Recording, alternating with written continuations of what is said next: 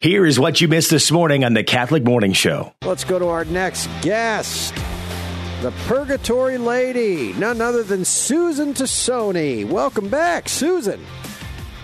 Well, Doctor Doctor Leonetti, Ah. how are you? Uh, that's definitely not the case. I'm great, Susan. It's been a while. Too long. Well, well, we we come at peak moments at peak times because uh, there are certain times of the year that we really have to do a, a purgatory push to get them over the wall. One is Chris. One is All Souls Day, of course, as you know. Yes. And one is Christmas because most souls are released on Christmas Day. Hmm. And then the next, which is your timing is incredible, Dr. Leonetti, um, is Easter. The Yeah. next greatest number of souls are released at Easter. So during Lent, we have a great opportunity to offer our sacrifices for the souls to get them home for Easter. What? Um, why Christmas? Why is Christmas like the one day that traditionally we know that most souls are released? Well, it's the birth of our Lord, the Savior, um, and number one, I mean that's that's the main reason, and and, uh, and it's confirmed by uh, many saints uh, through their revelations that it's the nativity of our Lord when the greatest number of souls, you know, the, are released. I don't know what else to say. Yeah. you know, he he's the Savior. He uh, he came down to save us, and that what what more what more can you say other than the resurrection as well? Wow. That- Those are the two most powerful times of our, you know, in our faith. yeah. Um, in fact, John, if you if you go ahead, I'm sorry, don't no, no, no. interrupt. No, you keep going. Well, well, I wanted to share this with you because most people don't know about this. We talked about, you know, those three key times when you should really be thinking about the souls. All Souls Day is not just the day; it's the whole month is turned over to the souls of purgatory, and then you want to bring them home for Christmas. Then, after Christmas, you know what comes next? Lent. Well, I learned, and it's in my book, Praying with the Saints for the Holy Souls, that the Eastern Catholic Church doesn't celebrate All Souls Day on November second Yeah. they celebrate what they call All Souls Saturdays during Lent. And what happens is all the Saturdays of their great liturgy is given over to the souls in purgatory. So the, the people give the names of all their families and friends that died that year, and they're put in a book called the Scroll of the Departed. Then at the end of the liturgy, um, the names are read out loud. No one is left out, no matter how long it takes them. And then the book is put in a corner um, uh, where uh, there's, uh, I guess, there's a sacred icon or an icon corner is located, and then the parishioners can venerate and pray at this icon during Lent. So there's five of them, and um, the first before Lent, then three during Lent, and the fifth is on Saturday evening before Pentecost. Wow. Um, and so what we want to do is join our Byzantine brothers and sisters and during the season of Lent and, and let the souls of our loved ones join in the resurrection. Um, so just like Christmas, what do you want? They want to be home for Christmas. Well, they want to join in the resurrection too. And we have the power and privilege to do that, John. We do, I, and I think that's a perfect tie-in here. But before we tie it into what I, where I wanted to go, I want to kind of take a step back, Susan, because there might be people listening right now that think or are thinking, well, isn't purgatory just like of old? You know, I, hasn't the church kind of done away with that whole thing? and we say no, know- emphatically, it's a dogma of the church. it, it's a doctrine. It's a dogma of the church. The, the the problem started, you know, after Vatican II, John, when things got thrown out the window, the baby with the bathwater, and and so purgatory. What what happened was purgatory was a topic that wasn't taught in some seminaries. Hmm.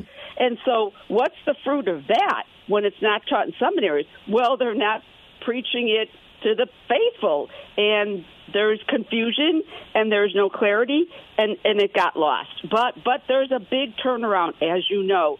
Um, uh, there was a, a Pew study done by one of my publishers, and the number one topic that they wanted to know more about than any topic in, in our faith, guess what it was? It was purgatory. That's the biggest, biggest, most important topic, or that people want to want to you know want to know more about. But so, like I said, thankfully, there's been a huge turnaround, and purgatory, and purgatory is one of the most often asked topics uh, there is. Um, so, so is, if I'm just I'm backtracking here, but because again, what happened with with the, it not being taught in the seminaries? Well, guess what? It wasn't taught in religious ed classes. It wasn't addressed in homilies. It was deemed as pre-Vatican, um, and it, you know, it, it was considered antiquated. And so, what was the result of that, John? A generation of youth learning little or no, nothing about not only purgatory, but about faith, about grace, about sin, and about hell. Um, so the teachers and parents, what happened? They lacked the knowledge or understanding to talk about purgatory with their own students and their children. But there's a comeback, as you as you know. Yes, purgatory is everywhere. It's on the comeback. I, I it, it, well, there's. I mean, I've done nine books on purgatory. Well, we did the children's book, John, yep. um, which they sold eleven thousand copies. I, if you want to give a gift for kids, put that book in their Easter basket. If you want to teach them and t- learn your, teach yourself about purgatory, it's it's it's up for ten awards, John. After in March, I'll I'll know, but it, it's just phenomenal. It's gotten a great reception in, in Catholic schools. Um, but I lost my train of thought here. No, I'm it's okay. I, listen, folks, I, I am probably not going to die a finished product, right? Uh, God is God is still working in my life. Um, you know, I may still die with attachments to sin. Uh, most of us do. Um, you know, uh, saved from mortal sin here, a complete rupture from God, and there's gradations in order uh, for it to be considered a mortal sin. But right, you know, right. The, purgatory is not kind of a, a place just of punishment. You know, that's sometimes what we think of it as. It's really a place, Susan, of mercy right? It, you you yeah. you know your purgatory stuff, John.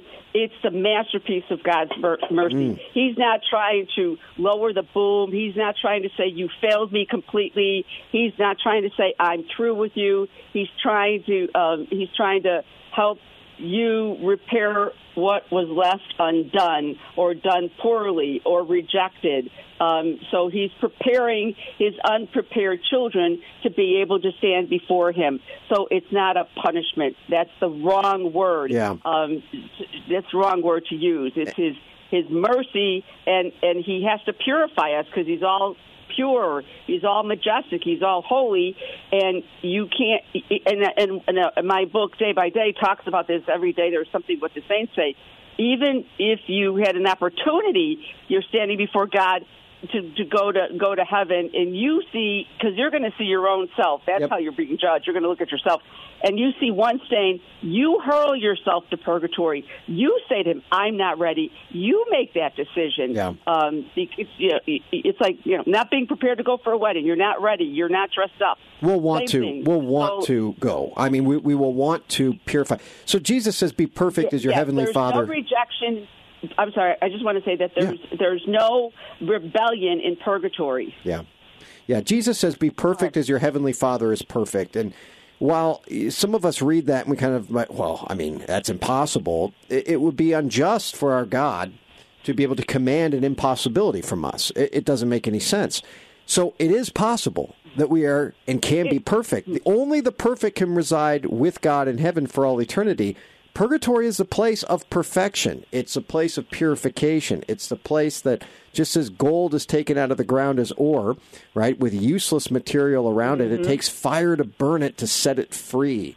And so we will want to be purified. What a what a merciful God you to said put us the, at our you best. Said the, you said the right word, John. It's not a punishment; it's a purification. Yeah. That's what it is. Um, uh, and, and we choose our heaven, hell, or purgatory. We're, we're, you know, we're paving the road. You don't just end up saying, "How did I get here?"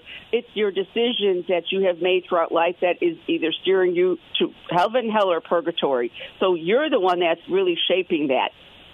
Amen. Um, what is a, a, powerful prayer to pray for the souls in purgatory? Someone that's maybe never done this before in their life and they want to start. Yes. How do they start? The number one prayer for the dead of the Catholic Church that has a partial indulgence is the eternal rest prayer, John. Mm. The eternal rest prayer. That's the number one prayer of the dead, of, you know, of the for, from our church. The, the prayer that they, the official prayer for the dead of our church is the eternal rest prayer. And every time you say that, you know, you gain a partial indulgence. Eternal rest granted to them, O Lord. Let perpetual light shine upon them. May they rest in peace. In fact, the children's book that I that I wrote, you know, the story, John, and you got a copy of it. Guess what I did? I weaved that prayer throughout the whole book. So by the time that the children are done with the story, they know that prayer, and the parents know it too. This is, uh, and may all the souls of the faithfully departed to the mercy of God rest in peace, is what we're talking about. And this is something that we pray often as a family right after um, our, our meal prayers. Susan. I mean, it's a really that's, good place. That's wonderful. In fact, John, that's a tradition that goes way back. Yeah. That, again, was lost. Where where you say the eternal rest prayer before and after meals. It's so powerful. Yeah. Um, I have. It is so cute. A friend of mine they were doing it, and her grandson was at the table, and so he, he you know, um, he he said the prayer, and then he goes, "R.I.P." yep, that's exactly it, uh, friends. Uh, Susan, what's what's a good starting point for a book? For you've written nine on purgatory. What's what's a good starting yeah, point? The, you know, John, the two that that um, seem to just be well, they're all perennials. There's one day by day for the holy souls. Uh, if you want to know about purgatory from the saints, if you want stories, if you want encyclicals, if you want poets, if you want, you know, uh, saints' revelations, everything of because I I got I did my research at at Mundelein Seminary here in Chicago, they have the largest collection of books on purgatory in the country. Really? And so I was a yes, I didn't know this. I didn't even you know, you know this was part of God's plan. Had no idea um, that they were it, and um, so I was able to glean all the greatest writings of purgatory and put them into a day by day, and that seems to be a very very popular book. Now, if you want to know more about you know, stories of the revelations of the saints. You've got praying with the saints for the holy souls and what to do all year round. In fact, that All Souls Saturdays is in that book too. And of course, John, I have to say this, and I, it's probably the the epitome of all my books. For the children, don't forget the children. We've got, you know, we've got the, our, our new book, um, a, a story about the holy souls, uh, new friends now and forever. And there's a whole section for parents that teach you about purgatory in case the kids uh, ask questions, which I have to share with you, Jad. I'm getting feedback from the children um, from the book. They want to know if there's bubble gum in heaven. they want to know if they could go swimming in heaven. they want to know um, what Mr. Ray, because it's a story. We taught them through a story what he died of. And one little boy, actually, this is on Amazon. He got so excited about the book that when it was time, I guess they were having a treat. He turned to his mother and said, "I'm offering up for the souls." When I heard that, I know we captured it. So wow. I can't stress enough that book, John. I honest to God, I it's just I'm still awed by it. I, I'm it took my breath away. That book took three years to do. So we we have to reach the children. You have to plant the seed. Uh, you know, you have to teach them. You have to take them to the cemetery. You have to teach them how to pray because if you don't, what's the fruit of that? They become godless and they won't know where to go. Susan Tassone, everyone. Yeah, we know the go. Susan, you're you're you are the best. I love what you do. So you know I'm a huge fan. And um, friends, if you pick up a Susan Tassone book, you will not be disappointed. You will learn, learn, learn, and then begin to pray, pray, pray. I know she's helped me a lot. God bless you, Susan. We'll talk soon.